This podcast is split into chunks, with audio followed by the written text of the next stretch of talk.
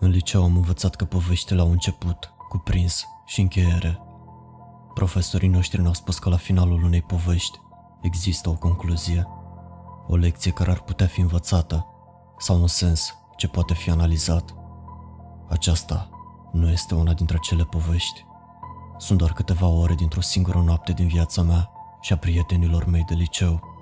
O noapte în care ne-am lovit de ceva pe care încă nu reușesc să-l înțeleg și probabil nu o voi face niciodată. Conducând prin America rurală, vei vedea o mulțime de clădiri care nu par să aibă un scop, înconjurate de câmpuri moarte sau parcări cu pietriși. Ele pur și simplu se amestecă în peisaj. Structurile în sine nu sunt nimic deosebit. Silozuri de beton, depozite din carton ondulat, clădiri joase din cărămidă vopsite în alb, par abandonate. Nimeni nu intră, nimeni nu iese, dar structurile rămân ca o ghicitoare fără răspuns. Septembrie din ultimul an, eu și prietenii mei am decis să organizăm o petrecere improvizată într-una dintre acele clădiri. Eram doar trei, dar aveam un casetofon, niște bețișoare luminoase și o cameră video. Tot ce ne trebuia era băutură și o cale de intrare. Ryan, care era probabil cel mai ciudat membru al micului nostru trio, a apărut cu niște clești. De ce a avut, încă habar nu am. Prietenul meu, Derek, a luat câteva baxuri de pere din frigiderul de la subsol al tatălui său. Bătrânul lui Derek era atât de băut încât a crezut probabil că le-a băut el însuși. Dintre noi trei, eu am avut cea mai bună mașină, așa că am condus. Clădirea pe care o alesesem semăna cu un depozit. Treceam pe lângă el în fiecare zi, în drum spre școală, și nu văzusem niciodată lumini, oameni, mișcări sau chiar mașini parcate în jurul lui. Nu exista niciun nume, căsuță poștală sau orice alt indiciu despre ce ar putea fi folosit locul.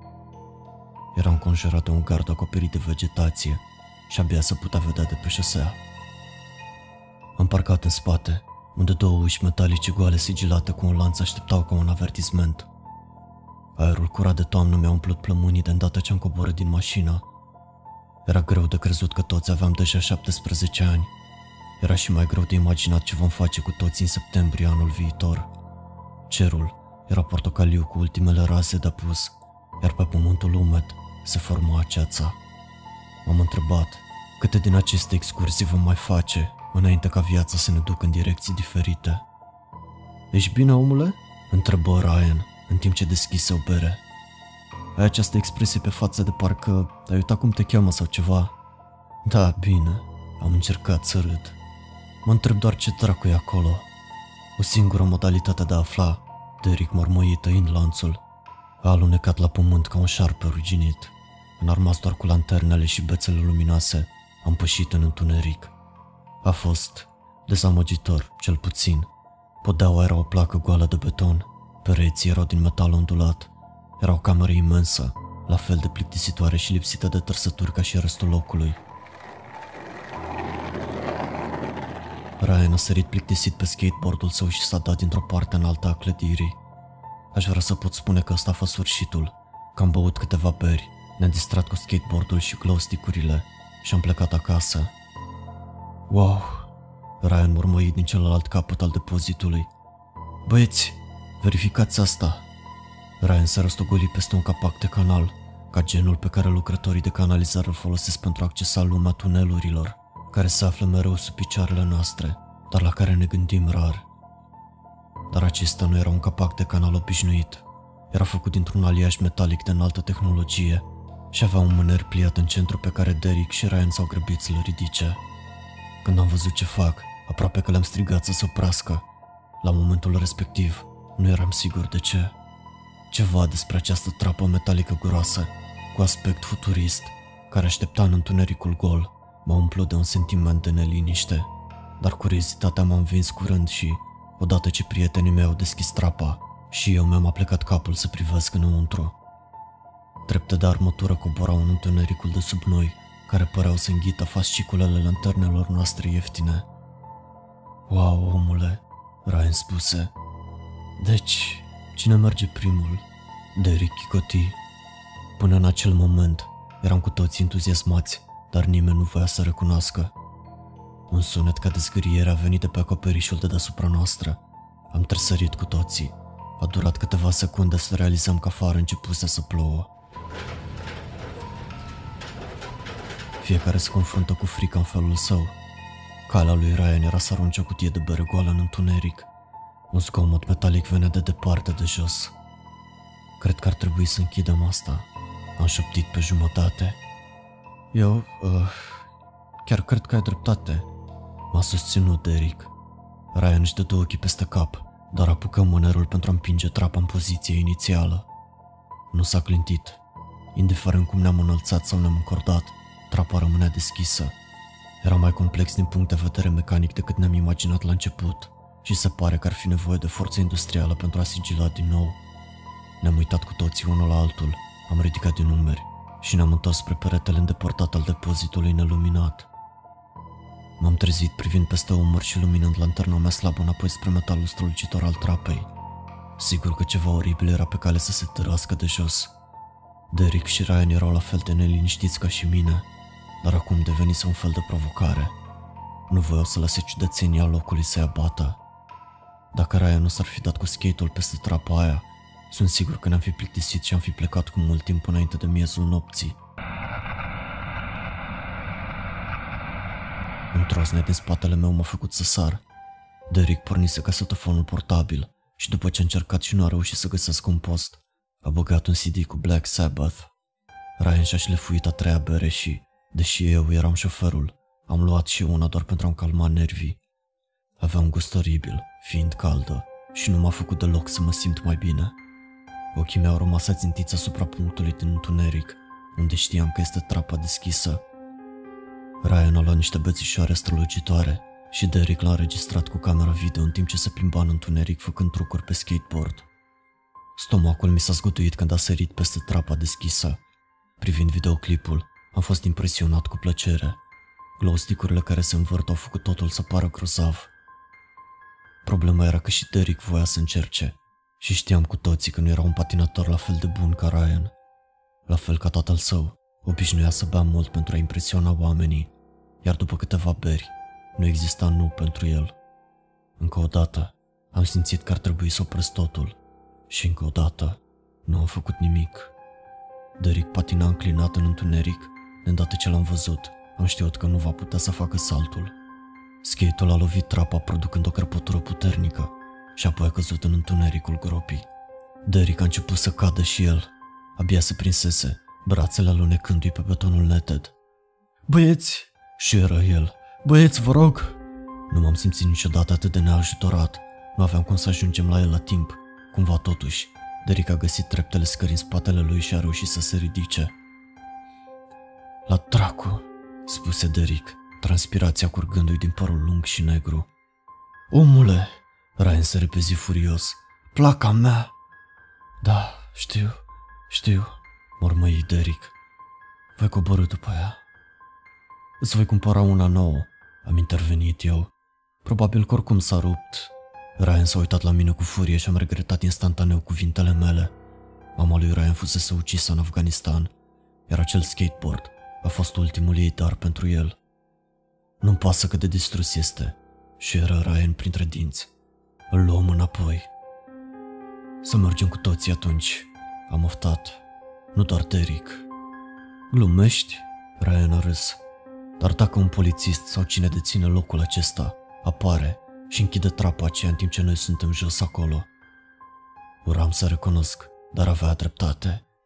A fi închis în acea gaură întunecată fără hrană și surse de lumină ar fi o chestiune de coșmarări.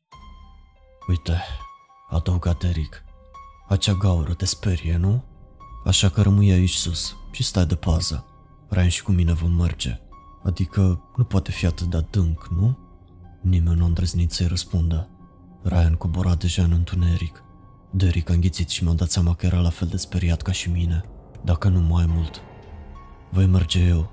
Am rostit cuvintele înainte să mă gândesc de două ori. Hai, a fost vina mea, spuse Derek. Relaxează-te, omule. Am simulat un rânjet. Probabil ți-ai rupe gâtul încercând să cobor pe scara aceea. Nu m-am gândit cu adevărat la ceea ce am spus lui Derek, dar pe măsură ce am pornit după Ryan, a devenit clar. Groapa era mult mai periculoasă decât părea. S-a curbat atât de ușor spre interior, ceea ce înseamnă că eram oarecum atârnat peste golul de dedesubt. Gravitatea situației m-a tras de ceafă, o mișcare greșită și... Fascicolul lanternei mele se balansa sălbatic și, din când în când, îl săream pe Ryan mult de desubt.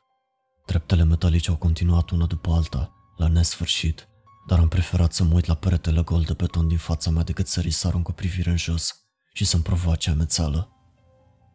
După ceea ce a apărut o eternitate, groapa a devenit mai mult ca o țeavă sau un tunel. Eram practic atârnat de tavan când scara s-a terminat și am coborât pe beton. În strălucirea lanternei lui Derek, ieșirea de deasupra mea era de dimensiunea unei monede. În fața mea, tunelul de aproximativ 2 metri pe 2 metri se întindea mai departe. Nu era niciun semn de prietenul meu sau de skateboardul lui. Ryan? Am șoptit. Nu a fost niciun răspuns. Lanterna mi-a pâlpâit. Am lovit-o de coapsă de câteva ori înainte de a continua în întuneric. Ryan? Am încercat să raționalizez situația în timp ce mergeam. Tunelul avea o înclinare ascuțită în jos și se curba ușor spre stânga, așa că nu era imposibil ca skateboardul lui Ryan să se rostogolească în continuare. Dacă mă gândesc totuși, nu auzisem ca skateboardul să fi lovit podea. Era aproape, ca și cum ceva l-ar fi prins. În fața mea, l-am văzut în sfârșit pe Ryan. Stătea nemișcat cu spatele la mine, legănându-se. M-am încruntat. Ce naiba făcea? Mi-aș fi dorit să văd mai bine. Lanterna mea părea să devină din ce în ce mai slabă. Ryan! Am strigat. Mișcarea s-a oprit. Capul lui Ryan s-a lăsat pe spate, mult mai departe decât ar fi trebuit posibil. Am văzut tăietura roșie unde fusese deconectat de restul corpului. Am văzut semnele roșii ale venelor și arterelor lui Ryan și cartilajul căscat al gâtului său tăiat. Și exact când bateriile lanternei mele s-au terminat în sfârșit, am văzut ochii strălucitori ai chestiei care îl mânca pe prietenul meu. Totul a devenit negru. Dacă mă urmărea în timp ce fugeam, nu puteam să-l aud peste ecourile propriilor mei pași. Panta abruptă m-a epuizat până am ajuns la scară. Mâinile mele transpirate au continuat să alunice mai mult și mai mult, încât aproape am picat cu spatele în abisul de dedesubt. Nu am avut ales decât să întrec brațul prin treapta de metal până când mi-am găsit din nou echilibrul și m-am tărât în sus. Derek! Am gâfâit apropiindu-mă de ieșire. Ce, omule, ce? A venit un răspuns sulit. Trebuie să plecăm de aici. Este ceva... Vedeam pete. Nu am avut aer să continui. M-am ridicat pe beton și m-am răsturnat pe spate, hiperventilat. Ce naiba? Unde este Ryan? În timp ce Derek țipa, am șirat și am arătat spre groapă. Chiar dacă Derek nu înțelegea mesajul meu, cel puțin era clar că ceva era acolo. Alerga disperat ca un pui fără cap să ne adune lucrurile pentru o plecare neașteptată. Ceva, acolo jos, e ceva, e ceva. Am gâfâit îndată ce am putut în sfârșit să respir din nou. Am gemut în timp ce m-am tărât pe picioare și m-am clătinat spre ușă. Mi s-a răcit sângele când mi-am bătut buzunarele și nu mi-am găsit cheile de la mașină. Apoi, mi-am amintit că le-am lăsat lângă casetofon. Ia cheile! Derek râse. Oricare ar fi reacția la care mă așteptam, nu a fost asta. M-am oprit în loc. Frumos, omule. Chiar mă păcălisei. S-a plimbat lejer spre groapă. Acum, serios, unde e Ryan? Trapa duce la un canal sau ceva de genul ăsta? Ryan e mort. Am scotocit lângă casetofon până mi-am găsit cheile. Derek ajunsese la deschiderea trapei și strălucea lumina în jos. Bună încercare, Derek chicoti. Ryan e chiar aici. Derek, pleacă de acolo. Derek ezită, nesigur de ce să facă. Se îndreptă încet spre groapă în timp ce Ryan ieșea din ea. În raza lanternei lui Derek am putut vedea mișcările sacadatele fostului meu prieten, rana prosigilată și pielea umflată. Era umflat ca un cadavru necat și mi-am dat seama cu groază că era pentru că ceva îi purta pielea. În cele din urmă, Derek a observat și el în momentul în care capul lui Ryan s-a răsucit să se uite spre el, a început să alerge spre ușă, dar era prea aproape de groapă.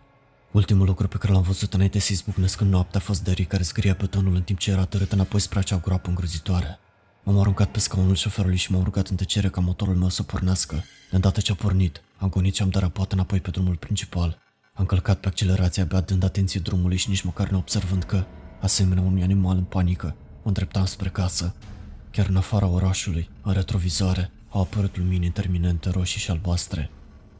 Poliția a acordat puțin atenție poveștii mele nebunești. și cu atât mai puțin când am picat etilotestul. În ceea ce îi privea, eram doar un alt șofer adolescent băut și răsfățat, care încerca să scape de necaz.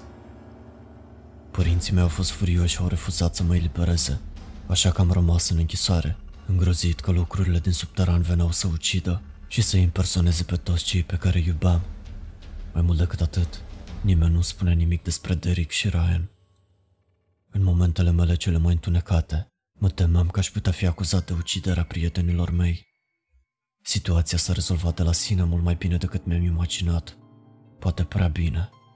M-am confruntat cu o pedepsă grea pentru conducere în stare de ebrietate, dar poliția a presupus că Derek și Ryan tocmai plecaseră din oraș. Au crezut că povestea mea era menită să-i acopere. Ryan fusese în plasament, iar tatălui Derek nu era în stare să insiste asupra problemei, ceea ce înseamnă că acesta era sfârșitul. Asta, decât dacă nu urma să continui să investighez. Mi-a luat mult timp să-mi fac curajul să conduc pe lângă locul în care fusese prinși prietenii mei. Doar conducând din nou pe șosea m-a făcut să strâng volanul până când degetele mi s-au albit și am simțit cum inima a început să-mi bată în piept. Când am ajuns la cotitură însă, am văzut că acea clădire dispăruse. M-am simțit mai în vârstă cu 20 de ani când am ieșit în aerul rece al dimineții de iarnă și am privit prin ramurile fără frunze, terenul gol. Adevărul despre ceea ce s-a întâmplat cu prietenii mei a fost pavat cu un strat gros de beton. Sper doar că acel lucru de coșmar pe care l-am descoperit a rămas captiv acolo cu ei.